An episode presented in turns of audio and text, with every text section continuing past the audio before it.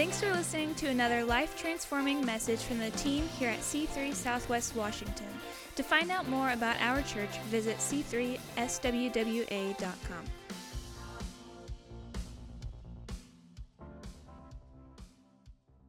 How many of you know heaven has come? Did you hear what I said? How many of you know heaven has come? There's like a few of you excited about that. Because we know hell has showed up, that's for sure. It's nice to know that heaven has come and it's accessible. And I stand around and I look in this room, church family, we're all here together. And I, I know that for some of you, hell has shown up in your lifetime. Um, remind me, I, I'm spacing on the name Al, Alex. And we prayed for Alex a few weeks back. She ended up in a coma unexpected. Right after we had this young adult thing at our at our home. And we're like, she's a, she's what? She's in a coma? I think she won that night a, a gift or something. Like, how, how could she be in a coma? And so we prayed. And then miraculously, she woke up after they were concerned about all kinds of damage and no damage at all. And she's here in God's house. That's amazing. And in this lifetime, I mean, we battle through hell, but we experience heaven over and over. Amen. And it's one of the great things about being a part, part of a church family.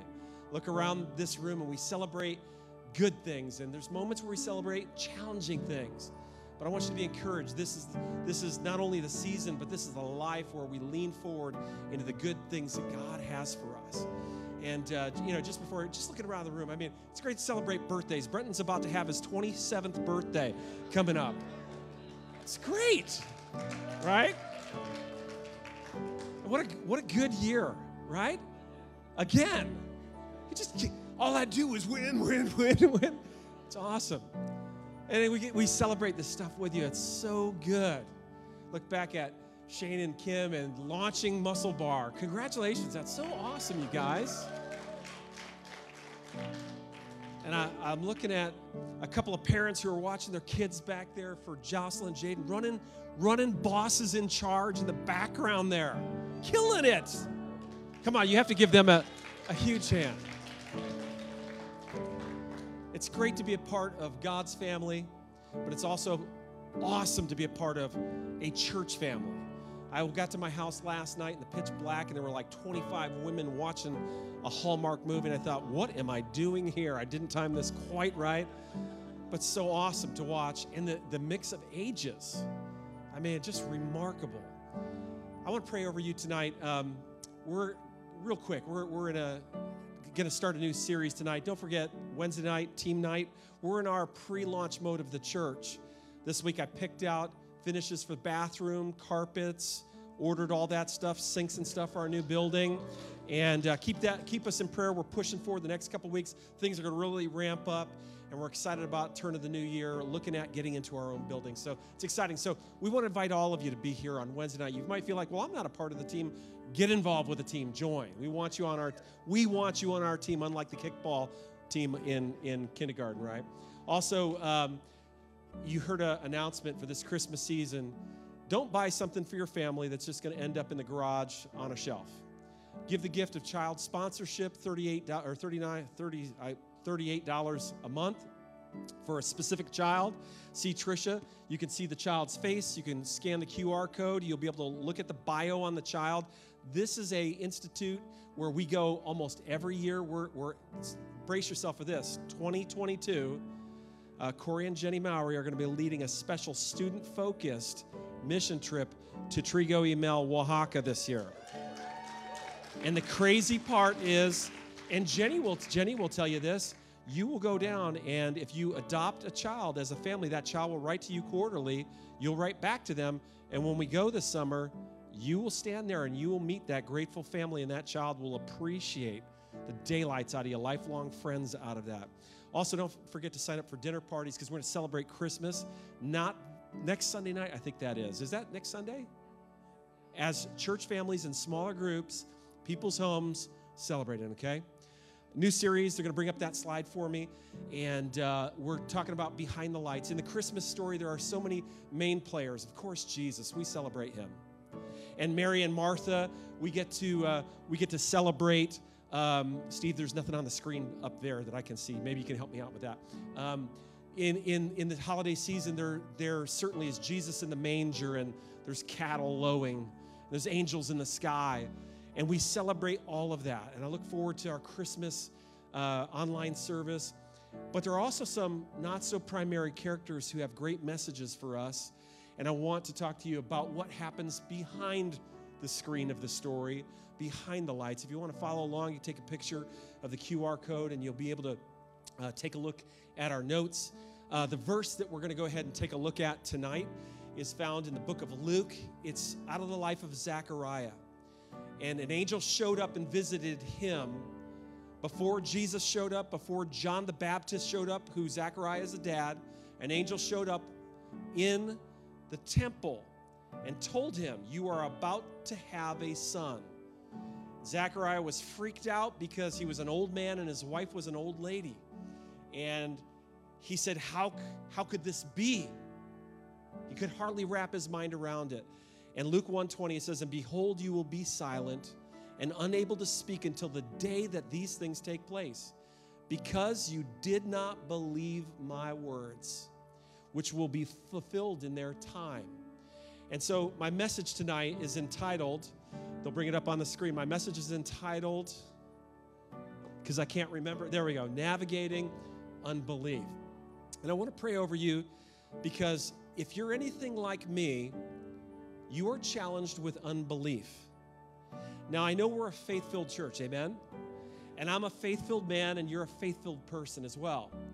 But that doesn't mean that unbelief doesn't show up on our doorstep and try to work us over every time we need to believe God. And so I'm concerned that for some of you that when you experience a moment of unbelief, it backs you into a corner and works you over so that you are disgusted at who you are. I'm not a person that's filled with faith like I should be. You know what? I'm just I'm not like Abby. When Abby prays, she's a woman of faith. I'm not like Pastor Rowena when she prays. I don't feel like that I I'm a faith-filled person. I, I I'm not sure if I believe at this moment. And it causes you to shrink back. And then the enemy gets you right where he wants you to back off the things that God is promising you. And so I want to help you to navigate unbelief because for the rest of your life, unbelief is going to knock at your door. And you know what that means? You've got a pulse. Faith filled people experience unbelief, it shows up on their doorstep. Okay, hand over your heart. Let's pray. Father, we thank you so much this evening, God, for your goodness. We thank you for the message of Jesus, your son coming to earth, miraculously, born of a virgin. Father, we thank you for this great gift to our lives uh, his sinless life sacrificed for our salvation. Lord, in tonight's message, God, help your people to understand that when unbelief comes knocking on the door, there are certain simple things that they can do to navigate forward and still be people of faith in this world that we live in that always wants to challenge our faith. And so, Father, I thank you for these good people. We ask you to bless this word to their hearts and to our lives. It's in Jesus' name that we pray. And everyone said, Amen and amen. You go ahead and give the Lord a hand. Grab your Bible, and we're going to go ahead and jump into the scripture. And uh, appreciate you guys as a team. Willow, I want to say, phenomenal. Uh, Willow, rock. Thank you for rocking the dress. You look beautiful tonight. But I, I did want to say uh, beyond that. Um, when you prayed tonight, it just reminded me of that night down in San Diego where the Holy Spirit came on you almost uncontrollably. And God did that deep work within you. You carry still the residue of that. You will for the rest of your life. You are a woman who knows how to pray. You also live with another woman who knows how to pray. I'm not sure where, where she is, but uh, I just wanted to, I want to say when you pray, I can feel the, the trembling that happens in the realm that needs to surrender the answer to that. So keep pushing forward. Don't back off. Life is going to be good. Keep pushing forward. We love you. We appreciate you. Give Willow uh, just a, a, big, big hand.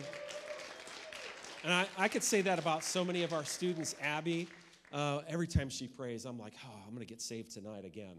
Just, you know, there's that deep, rich anointing. And I want to tell you, it doesn't matter what your age is.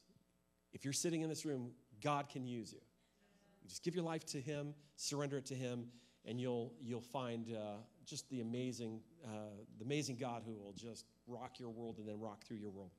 Um, I really want to emphasize tonight in this message. I feel like this is a message for, for us. This, this, this week, in the months of November and December, typically I do a little bit extra prayer, a little bit extra fasting. And in the process, I know we've been busy. We didn't do a November fast this year, but I personally am doing a December fast. And I just felt like the, uh, to take some time off of our values, our Intentionally Us series, to lean into some Christmas stories, but not just because it's Christmas, but because there's some uh, right here and right now things that God wants to help you and I with. And so this idea of unbelief popped out. And uh, navigating unbelief is a real issue that I think all of us deal with. Now, there are, they're going to bring up the next slide. There are three types of unbelievers. And I want you to see this in Scripture. I want to help you to understand when we use the word unbeliever, it might mean something a little different than what you think. First type of unbeliever are those who lack a revelation of God that leads to a relationship with God. You know, we don't just wake up one day and say, oh, cool, I think I'm going to go find out who God is. The way this thing works is God shows up in your world and begins to draw you unexpectedly. Some of you didn't want to come to church, but you came with a spouse, you came with a friend. You're like, I just want to support them. And God, you were in his zip code, and he began to grab a hold of you and draw you into a relationship and reveal. That's what that word revelation means. You couldn't discover him, but he reveals himself. And he wants to do that in everyone's life. But an unbeliever can be speaking of a person who's just unaware. They are lacking that revelation. Oh, again, I want to warn you if you come here, you come hang out with us, whether it's in church or someplace else, God's got your number. He's going after you. And God uses all of us to do that in other people's lives. Now, because of that, a person who's yet to have a revelation of God and step into relationship, they're actually unable to understand God's word. I remember as a kid growing up in church, my pastor would preach all the time, and to me, it sounded like a completely different language, made no sense, had no attachment to my life. I was completely disinterested. And then the night when God showed up in my life, it's like every word that came out of his mouth was like gold. I was drinking it in. It made sense. I had tried to read the Bible before that moment, and it was like ants crawling around on a page. Old, like Jen was saying tonight, Old Testament, New Testament, just ants all over the place. Who can who can figure this thing out? And yet, the first night I went home, after I invited the Lord, I said yes to following Jesus. I opened up the Bible, and it was like heaven was speaking to me clearly. That is what happens. But before that happens, you are an unbeliever because you're simply unaware. But God has an appointment time in all of our lives where He shows up and He rings the doorbell and He says, It's me, come on, let me in, let me have your life. Now, you can also be an unbeliever, and that would be someone who's unwilling. In other words, that moment of the doorbell ring happens, and for most people, it'll happen more than one time. For me, it had to happen a couple of times over a couple of months for God to get my attention. And then when I could hear the doorbell, there still is a moment where I need to respond. And I've watched people at times, and this is a sad moment, I pray this is never you, but where people see the doorbell ring, but for numbers of reasons, they say, Thank you, I gave at the office, goodbye, and they close the door. I, as a 19 year old, I went with a group of guys. We went camping up to a, um, a lake and we are just all new believers. And so we pulled out a guitar and we began to sing. Was one of the most powerful church services I have ever been in, was in the woods with these five other guys. And in the process, we had invited one of these kids, and there that night, God touched him powerfully. And he was sobbing, like, like the weight of the world was being released off of his life. And it was an amazing thing. I knew his two older sisters, they were twins. Uh, they obviously, was a bunch of guys camping, so they weren't with us. And I was so excited for them because of what God did in his life. But while we were packing away our camping gear, that day, the next day, he said to me, Hey, Steve, do me a favor, don't tell my sisters what happened here. And I was like, Dude, Wayne, why wouldn't you want? Why wouldn't you want them to know? He said, Yeah, I don't want them to know because I don't, I don't want them to expect anything to be different in my life. And what was really going on there was God showed up. He experienced God, but then he said, I don't want to participate. There's some great Bible verses that you can read. Matthew chapter 13 covers the parable of the seed, and you discover some people shut the door on God because they have more int- other interests that they don't want to give up, or or it could be that they just are overwhelmed with temptation, or they just, you know, there's numbers of reasons. I don't know what Wayne's reason was, but he shut the door. And so, as an unbeliever, some un- people are unbelievers because they're unwilling to say yes to the, I don't know why, the invitation to the most amazing um, experience of walking with God in this lifetime. Now, there's also, and this, I really want to, let me say this about the very first one, the unaware. If you fall into that category, I invite you to step into the awareness, into a relationship with God.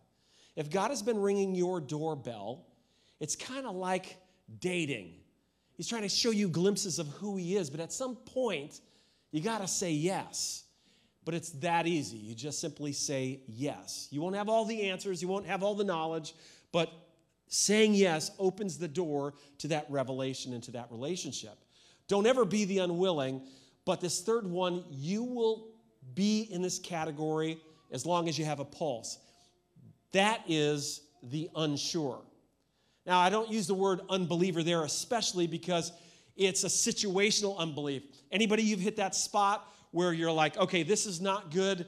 God's word says there's something better, but I am unsure on how he's going to pull off his promise in this situation. And what makes it even harder is you know people in your world that they share, oh, God did a miracle for me. And you're like, great, that's great that God's doing miracles for you, but that's because you're special and I'm not. And God's probably, I don't just don't see how God's going to pull that off in my life. You ever been there? You ever felt like that?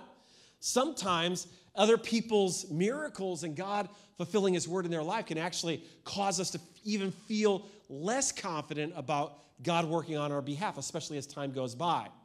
But this, I do want you to know about this particular area. This is something you're going to experience your entire life.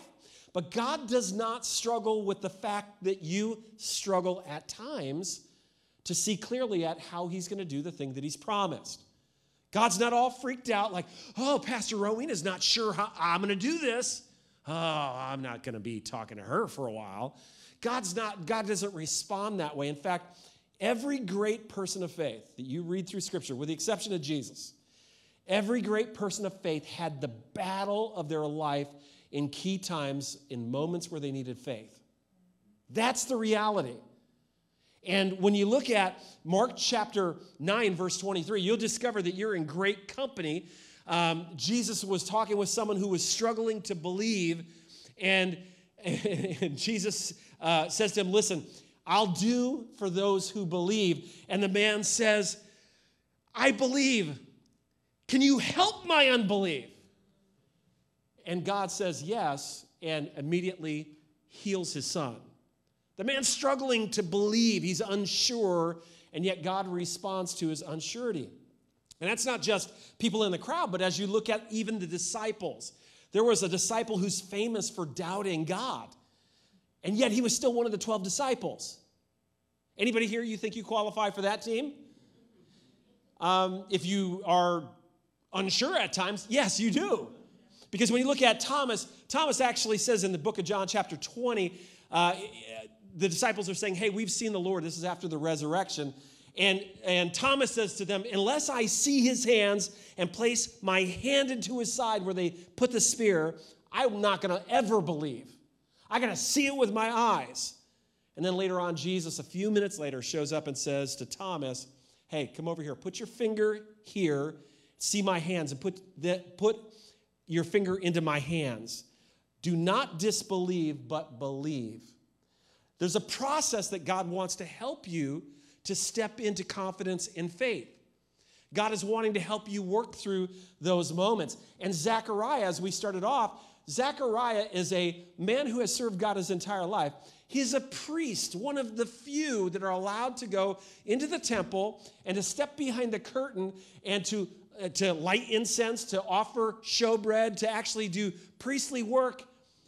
He's a man who is struggling to believe what the angel is saying, but I want to remind you God still sent an angel to this man. See, the enemy wants to back you into a corner that the moment you begin to struggle with believing Him for that thing He's promised, or that thing that needs to be done, or that thing that's yet to happen that you you you believe that God was going to do, the enemy wants to back you into a corner. That moment you have your Zechariah moment, you're struggling to see how this will happen in your life to cause you to bow down, back down, and get into a cycle where you stop participating in the navigation through the unbelief. Because that's how this thing works.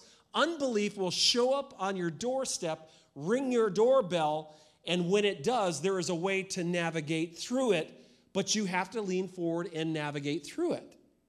You tracking with me? So I want to take you a little bit on that journey. Zechariah is struggling because so much time has passed. As a young man, I'm sure he wanted to have children. And through the years, I'm sure they tried. And we don't know all the details, but maybe there was no opportunity maybe there was maybe there were miscarriages we don't know what the situation was but now as an older man who's too old to have children and his wife who's older you know that really begins to create this moment of unsurety god how could we even have kids. It's probably something in your life where you're like, God, it just seems impossible that you would be able to do that. I don't have the connections, I don't have the resources, I don't have the know how, I don't have the talent. But yet, you know that, God, God's word says that should be in your life, or you know deep down in that, as Jordan says, as a good father who wants the best for his child, the God of heaven wants this for your life.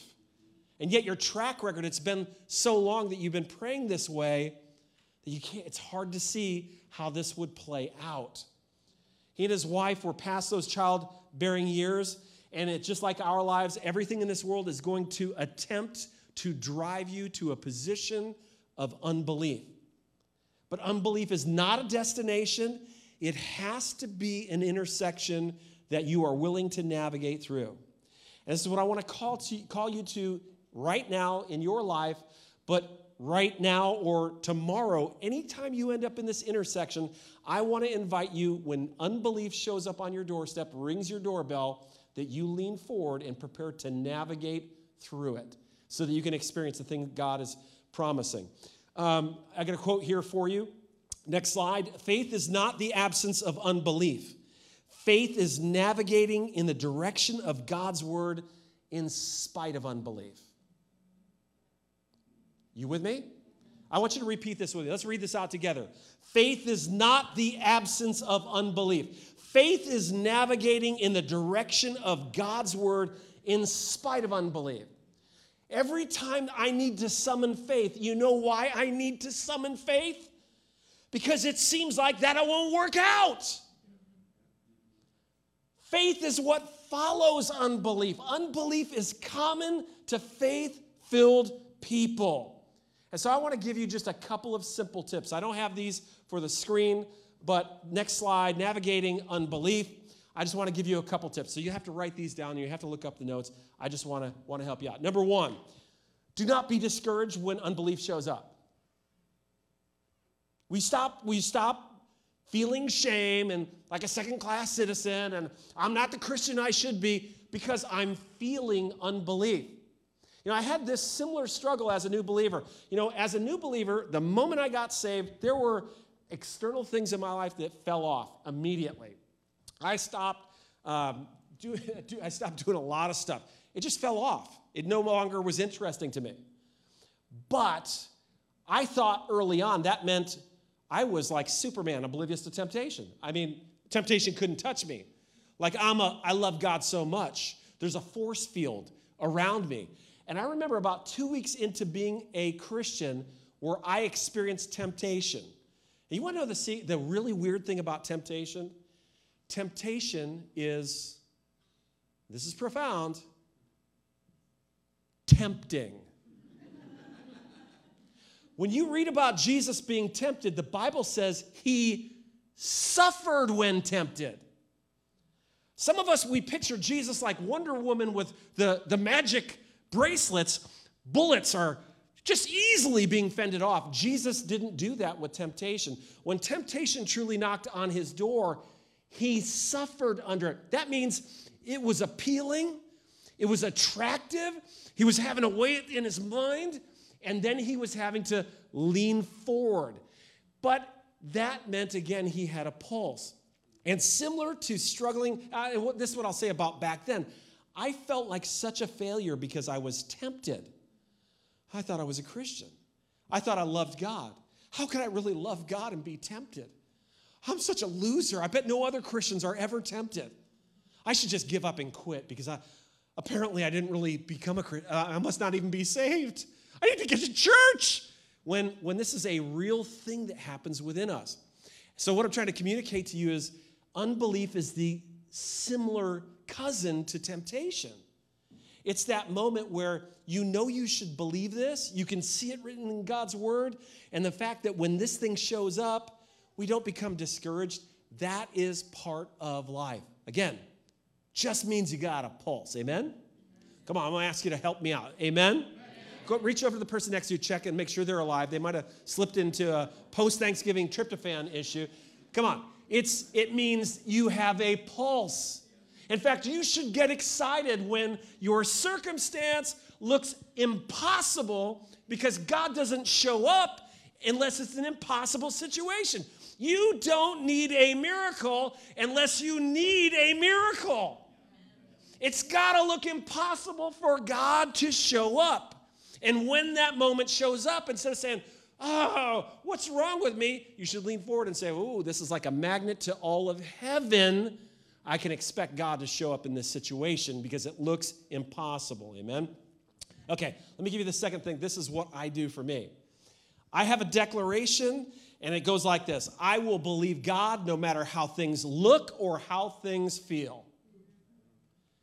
And I have to say it over and over and over and over and over again. It's like a mantra. If I'm going to get a tattoo at some point, if I once I overcome my fear of needles, this would probably would be what I would put across my chest, my arm, you know, or my maybe I'll do the face thing. I'm not sure. Some of those look pretty cool. Thinking about doing that. I will believe God no matter how things look or feel. That means things look bad. That means things feel bad. Unbelief is much more of a feeling than a reality. And when you have a strong feeling, you've got to overcome that. And I remind myself, I will believe God no matter how things look or how I feel. And those feelings don't go away just because I say that. But I am informing myself that as this situation looks a certain way, I don't care how it looks, I don't care how I feel, I'm going to believe God's word. Because there's going to be all these whispers saying this isn't going to work out. God's not going to fulfill his word. Oh, you're going to give, but you're going to run out of money. Oh, you're going to serve and no one's going to appreciate it. Oh, you're going to share that story with a friend who doesn't love God, and you know what? It's not going to make a difference at all. Or you're going to work really hard to, to forgive that person, and then they're just going to trample you again. And so there's these things that want that want to keep us from leaning forward, but we say, I'm going to believe God no matter how things look or how things feel. Okay, number three for me is during that season, I grab Bible stories, verses, testimonies, sermons that speak to my situation, and I read them and I reread them again and I reread them again and I read read them again. If you don't read the Word of God on a daily basis, Listen, that's, that's, who we are as a church family. We love the Word of God. We read the Word of God. Yes, there's history. Yes, there are facts and details, but we are asking God to breathe life into us, and His Word is supernatural. And over time, as you read the Bible, there's going to be these reoccurring themes. Wait for it that God does miraculous stuff still today. And since you need a miracle, you'll begin to assemble some of those stories. And when you're going through a difficult time, you want to read those verses. Now, I read the Bible from beginning to end every year. I sign up for a reading plan. But when I'm experiencing unbelief, sometimes I push pause on my reading plan and say, okay, where was that story where Jesus spoke to the storm? Because I got a storm brewing right now, and I need, because what I see doesn't look good, and how I feel doesn't feel great. So I'm going to read this again, and I watch Jesus stand up on the bow of the boat and say, Peace, be still. And every time I read it, it's like, that's what God's word says. That's what God's word says. That's what God's word says. And so we, we, we inform ourselves, and then I read it out loud to inform my situation. Hey, storm, God's showing up. I don't care how I feel. I don't care what you look like. Yeah, you're big, you're bad, and all that, but you will be silent when He speaks. Amen? So lock into the Word of God. Okay, um, and by the way, Revelation chapter 12, verses 10 through 11 says the way that we overcome our enemy because he's a liar. You know that your situation is his lie? Do you know your feelings are his the main frequency he speaks lies to your world?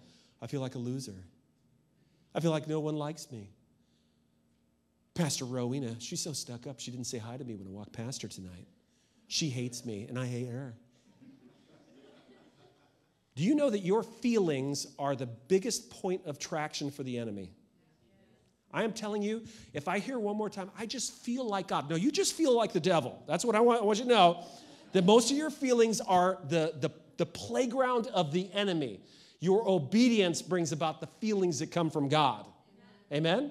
And so, I don't that's free, okay. But it goes on to say, it goes on to say that they overcame the enemy by the word of their testimony. Amen? And so it's us declaring the promises of God over our life. So get those Bible stories, get those verses, get those testimonies. I know for me, when I need, a, I need to be encouraged, uh, which is every week, unbelief shows up at about five minutes after I get home tonight. Right now, I'm good.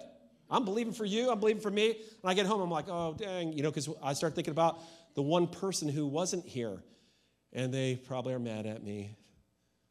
They probably don't love Jesus anymore. They're probably robbing banks. I'm gonna have to visit them in prison on Monday. You know, does your mind work like mine? Well, probably, probably that's extreme, but it's probably works similar to mine. Okay. So, so what, what I do uh, with that is on a Monday, I jump on our, we, we love Awakened Church, Pastor Jurgen and Leanne Matthesius. And on Monday, they usually have about 10 speakers at their church. Well, faith filled church. I listen to every single one of their messages every single week. I'm driving around in my car because I could listen to the news. And that's like being shot with a rock salt gun in the face. I need about five minutes of news. I need about five hours of awakened church preaching. Because it takes five minutes to figure out how bad things are, and then about five hours to encourage myself that we can make it through it, right? So stop doing five hours of news and five minutes of the Bible. Start doing five hours of some good preaching and teaching and overcome, overcome the enemy with the Word of God in your testament, okay? Uh, I'm, I'm, winding up here, all right? Um, get into atmospheres of faith and around people of faith regularly. Listen, there's just something powerful that happens when we gather together. We come into a room, we begin to pray together. When we engage in that, an atmosphere of faith is created. You can create an atmosphere of faith in your, in your in your house. I mean, I like a little. How was that? Did you like that? I'm to do karaoke later. I'll probably win uh, in our competition. But, um, you know, AC/DC does not create an atmosphere of faith for me.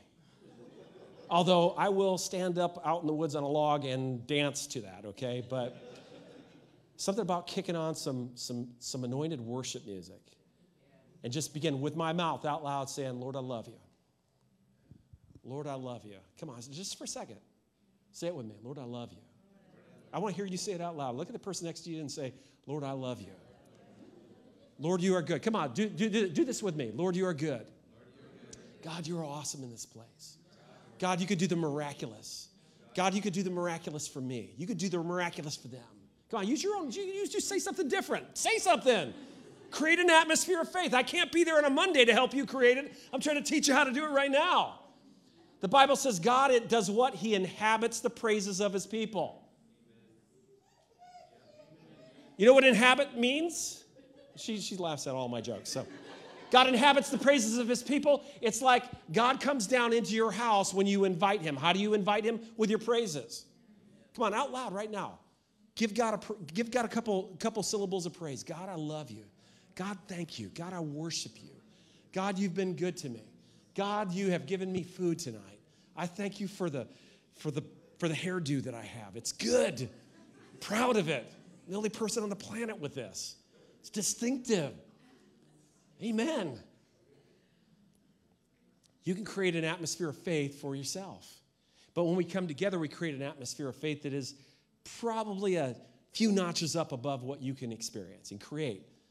And here's the thing is when somebody's discouraged and they walk in, they experience that. That's why we gather. That's why we come together for that atmosphere of faith. So get into atmospheres of faith. Be in church as we gather. Be in our team night as we gather. But create your own atmosphere because again, Monday shows up, driving to work, try kicking on a worship album instead of listening to, you know, the Joe Rogan podcast. I'm not saying there's not some interesting stuff in that podcast. It's the number one podcast. There's some interesting language for sure. I mean, you will. Anyways, let me move on. That wasn't a endorsement. That was just mentioning life. Okay. Okay. Um, next, worship team is going to come. Prophesy life to your situation. Some of you gotta, gotta get a little. I just want to invite you to be bolder. Some of you are so polite how you pray. You're so polite that if you were asking for something in a store, no one would ever respond and help you. Do you know what I'm talking about? In the store of God's provision, you're over in the corner. And it almost doesn't get anybody's attention. For those of you who work in customer service, you know who gets your attention? The person who walks up to the counter and says, Hey, I need some help here. But that person who's nice and sweet over in the corner, they could need a million things, but they're in the back, they're like, you know, you and I need to speak to our situation with authority. I was so fortunate. I was down in uh, Portland a couple weeks ago and speaking on a Sunday morning at Pastor Seth and Karen's church, C3 Northeast Portland. And I was talking about prayer and I was challenging people to pray with authority. And there's this beautiful couple that responded in the altar call. And I was really checked. I had an altar call for people who needed to step into faith as they pray, but also had a prayer request. And since it was a husband and a wife who responded, I was about to pray for them, but then I, just felt like the Lord said, pause. Ask him to pray for her and ask her to pray for him. And so I asked him, Are you both believers? Yes. I said, Okay, do you guys ever pray for one another? And they kind of sheepishly said, uh, no, no. And I was like, Okay, listen, just no shame. I want to encourage you.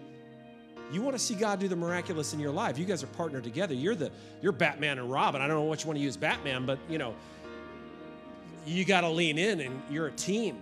I said, okay, I want you to pray a prayer of faith over, because they both needed a physical touch in their body. I said, I want you to pray a prayer of faith over him or over her, and then I want you to pray a prayer of faith over him.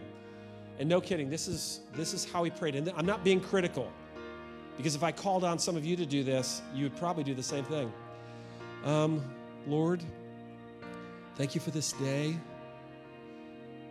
I pray um, as you're busy running the entire universe if it be your will, if you would maybe come and help my wife work through her health issues. And